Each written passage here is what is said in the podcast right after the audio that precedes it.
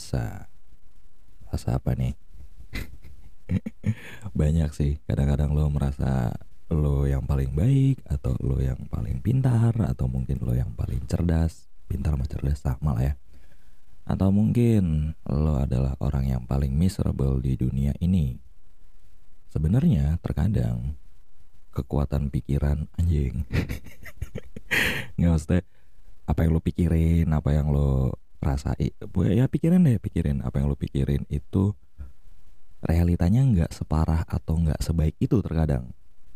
Oke, okay, let's say gini, gue kadang merasa misalnya adalah gue itu seseorang yang lebih dibanding yang lain, merasa ya. Misalnya ketika masuk ke dalam satu perusahaan baru, atau mungkin masuk ke dalam satu lingkungan baru dengan pengalaman yang lo punya, atau mungkin ya pengalaman yang lo punya dan lo alami sebelumnya, ketika lo masuk ke dalam satu ekosistem baru, lo merasa kalau wah, gue lebih dibanding yang lain. Tapi ternyata enggak juga. Karena mungkin ada orang-orang lain di dalam ekosistem itu juga yang ternyata punya pengalaman atau mengalami hal yang jauh lebih dibanding lo. Entah apapun itu ya lebihnya ya, entah lebih baik atau lebih buruk atau lebih, ya lebih apalah pokoknya lebih gitu kan. Oke, begitu juga terkadang kita merasa kalau kita adalah manusia yang paling sial, yang punya masalah paling berat, yang punya problem paling sulit. Tapi ternyata ketika kita keluar dan ketemu dengan orang-orang lain di luar dari lingkaran pertemanan atau lingkaran kolega yang kita punya, ternyata banyak sekali orang-orang yang punya masalah lebih sulit atau lebih berat dibanding apa yang kita alamin. Pembelajaran yang bisa diambil terkadang ya menjadi humble atau menjadi orang yang dekat dengan daratan sehingga tidak lupa dengan daratan. Itu penting loh, serius.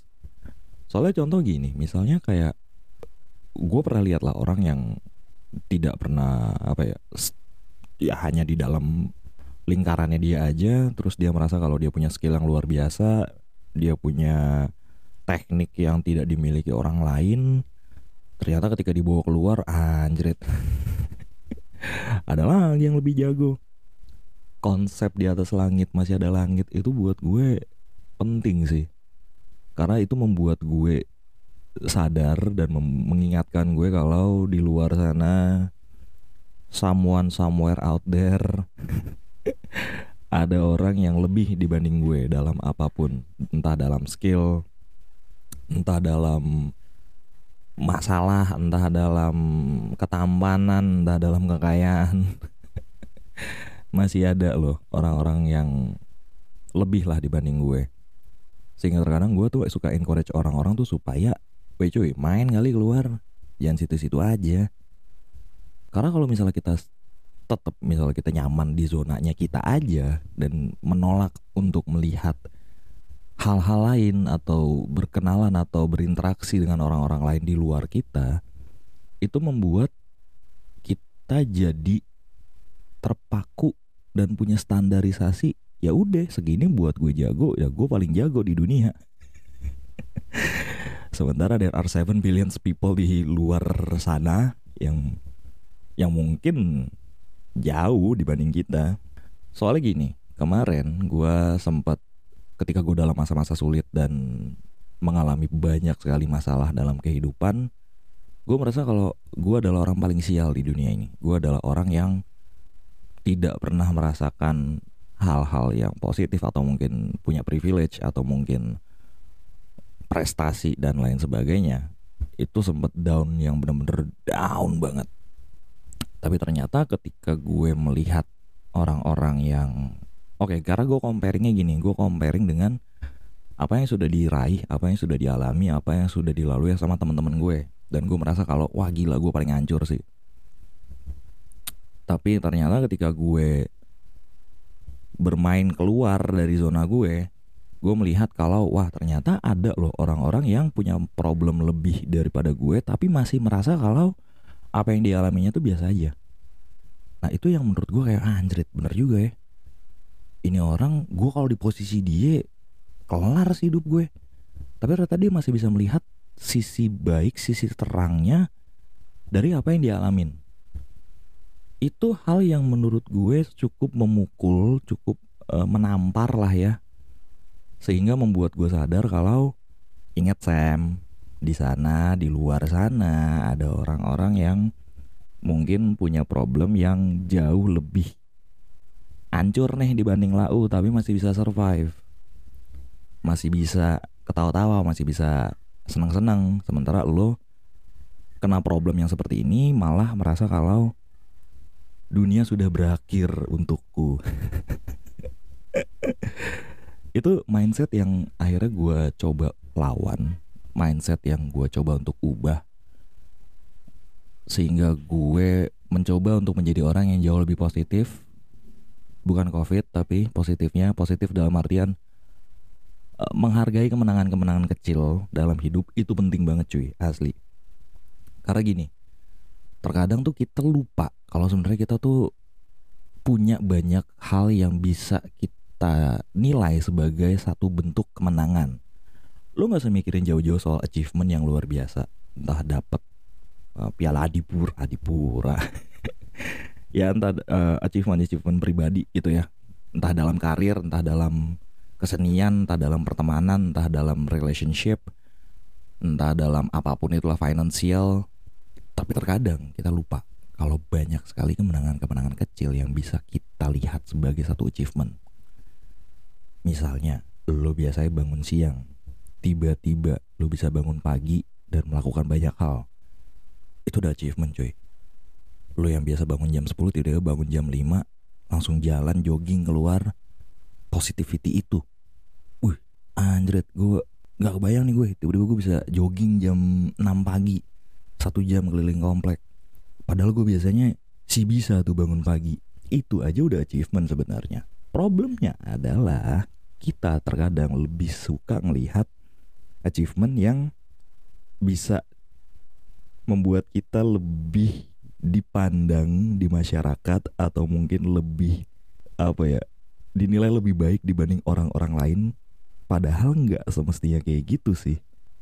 Ya gue gak bisa denial lah ya. Gue gak bisa, gak bisa denial Gue gak bisa deny lah. Kalau gue sendiri kadang masih kayak, wah anjret, dia udah sampai sini nih, gue masih di sini. Dalam karir misalnya, ada teman yang dipromosikan atau gimana, gue merasa kalau dia lebih dibanding gue. Padahal belum tentu. Kita gak tahu di belakang, atau mungkin dia tidak punya talenta yang gue punya, atau mungkin dia tidak punya teman yang gue punya, atau mungkin dia sebenarnya tidak punya keluarga seperti yang gue punya. Gue sendiri sebenarnya punya privilege juga, dan dia juga punya privilege. Dia punya achievement di situ, dan gue juga punya achievement untuk diri gue. Tapi problemnya adalah ada standar-standar yang diciptakan masyarakat yang membuat gue merasa jadinya lebih kecil dibanding dia. Itu contoh. Um, ya, yeah. Sometimes being average guy, being an average guy itu nggak salah, dan bukan berarti being an average guy art, um, artinya lu lebih kecil dibanding orang-orang yang tidak average. Bukan uh, ibaratnya jadi common people tuh juga ya udah, bukan sesuatu yang jelek. Bahkan terkadang ada orang-orang yang ingin menjadi bagian dari common people tersebut, tapi nggak bisa. Itu sih yang ini ya, yang membuat kadang-kadang gue merasa kalau gue tidak ada apa-apanya dibanding orang-orang lain, dibanding saudara mungkin, atau dibanding teman-teman. Tapi ternyata gue sebenarnya punya banyak hal yang bisa lebih dibanding mereka, tetapi tidak gue lihat. Ibaratnya sebenarnya di sebelah kanan gue ini banyak hal yang orang-orang tidak punya, tapi gue hanya ngelihat ke sebelah kiri. Yang akhirnya gue merasa kalau yang di sebelah kiri ini lebih baik dibanding apa yang udah gue punya di sebelah kanan. Kebayang kan ya visualnya kayak gimana? Itu sih, terkadang kita merasa yang sebenarnya hanya apa ya, hanya pikiran aja. Kita ngerasa kalau kita lebih ini juga sebenarnya hal yang yang gue juga pernah ngalamin gitu. Gue merasa lebih hebat dibanding orang lain, yang ternyata ada juga hal-hal yang dia punya yang gue gak punya. Gue ngerasa lebih hebat dalam hal ini. Gue ngerasa lebih uh, punya pengalaman dalam satu bidang tertentu dibanding orang ini. Tapi ternyata di bidang lain atau mungkin di hal lain, orang ini punya sesuatu yang gue gak punya. Nah itu kan sebenarnya bagian eh ya, kayak, kayak balance of life aja ya. Maksudnya ya balance lah, masing-masing orang udah punya udah punya jalannya sendiri, masing-masing orang sudah punya kelebihan dan kekurangannya sendiri, yang sebenarnya tidak perlu dikomparasikan, diper, tidak perlu diperbandingkan, tidak perlu dipertandingkan. Yang anehnya malah banyak orang-orang yang suka banget mempertandingkan hal tersebut, membandingkan hal tersebut, dan menciptakan standar kalau hebat tuh segini, jelek itu begini. Itu dia yang menurut gue sebaiknya terkadang mungkin bisa sih dijadikan sebagai satu apa ya, trigger untuk memotivasi diri lo. Tapi kalau ketika lo sudah terlalu obses terhadap hal-hal tersebut, itu yang bisa menjadi masalah. Menjadi common people itu bukan satu kekurangan, dan ketika lo lebih dibanding average guys, bukan berarti lo lebih baik daripada mereka. We are all the same. Kita semua sama sebenarnya. Tapi terkadang kita merasa kalau kita kurang dibanding orang lain, atau kita lebih dibanding orang lain, yang sebenarnya agak absurd. Tapi apa yang kita lihat itu menginfluence diri kita. Terkadang apa yang orang lain punya itu membuat kita entah motivated atau mungkin malah demotivated. Iya serius. Misalnya lu ngeliat teman lu punya jam Rolex atau punya jam A P. Wah gila nih, berarti dia harus begini ya supaya gue bisa beli itu. Ada yang jadi motivate gitu kan. Jadi wah kerja gila-gilaan, kebeli Rolex. Tapi K W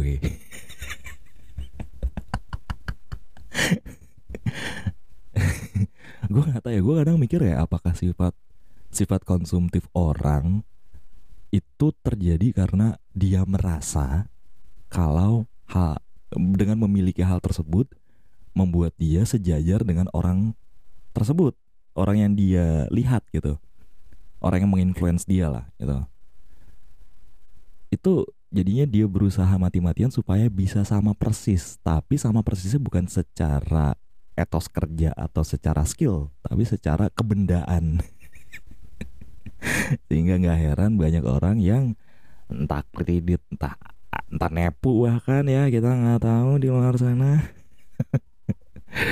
Artinya menghalalkan banyak sekali cara untuk setidaknya memiliki benda, barang yang sama dengan orang-orang yang dia lihat lebih superior dibanding dia. Sehingga artinya oke okay, gue sekarang sejajar dengan lo nih cuy. Ada yang kayak begitu. Mungkin ada kaitannya ya dengan apa yang gue bahas sekarang. Terkadang kita merasa kurang, sehingga untuk bisa menjadi sejajar atau lebih adalah dengan memiliki benda-benda atau barang yang dimiliki oleh orang-orang yang kita anggap lebih superior. Mungkin ya, gue gak tahu tuh, ini kan asumsi ya. Tapi ya terkadang kita merasa kalau ketika dalam pendekatan lawan jenis atau pasangan, ngertilah ya maksudnya pasangan di sini ya. Depannya lawan jenis, nah yaudah pasangan.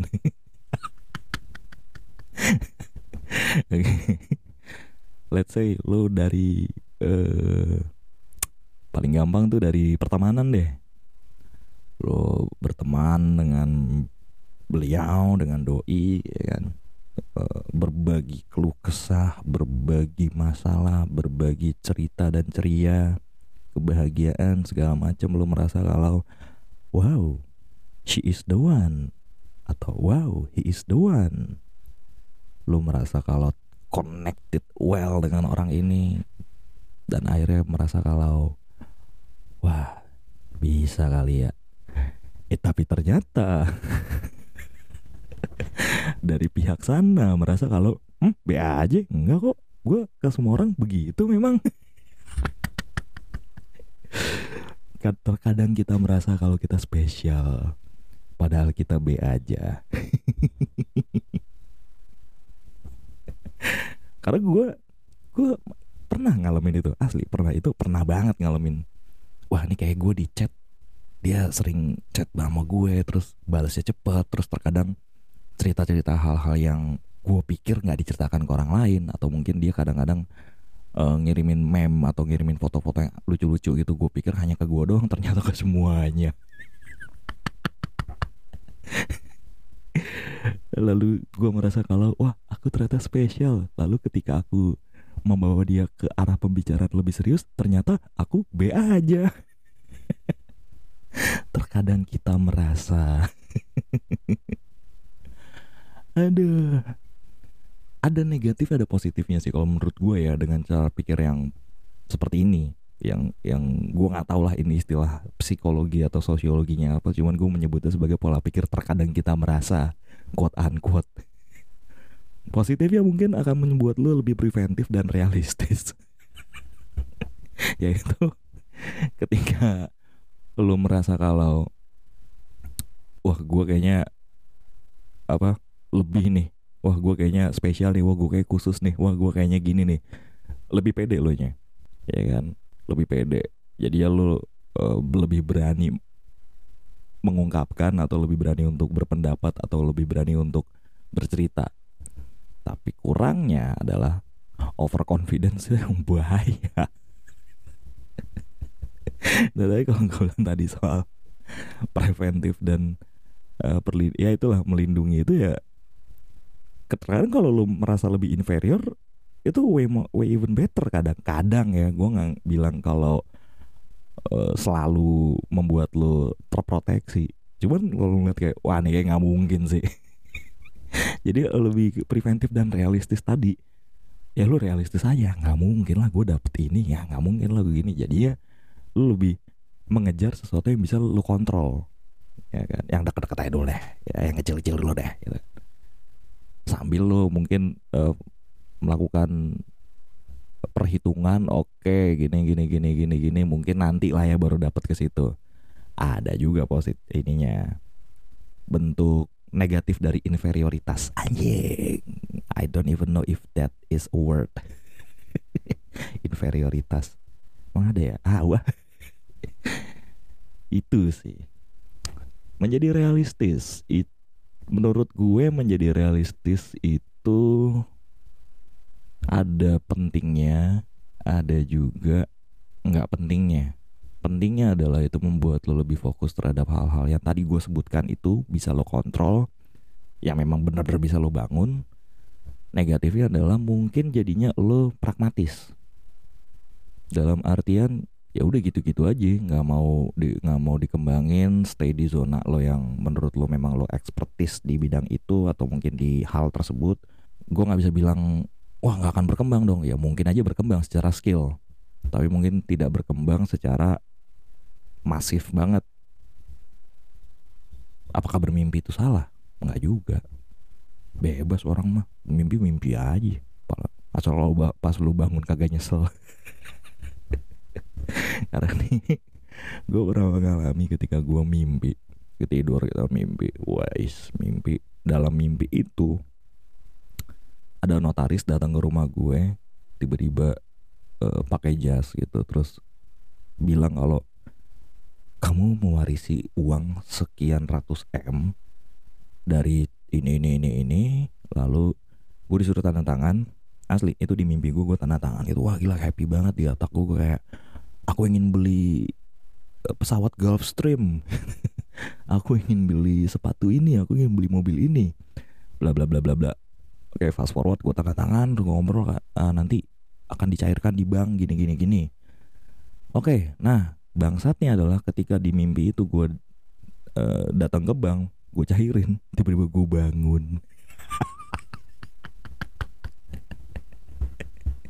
Terus pas bangun kayak anjing mimpi doang bangsat. minimal gue udah beli apa kayak satu. Oke, aduh aduh aduh. Terkadang kita merasa, gue suka banget tuh pakai kata-kata itu, terutama untuk apa ya, kayak ngecengin orang yang udah kepedean banget. Dapet nih pren, ya kan? Mau nih dia sama gue.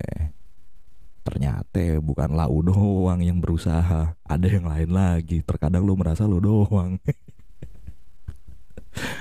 Aku kira hubungan ini spesial.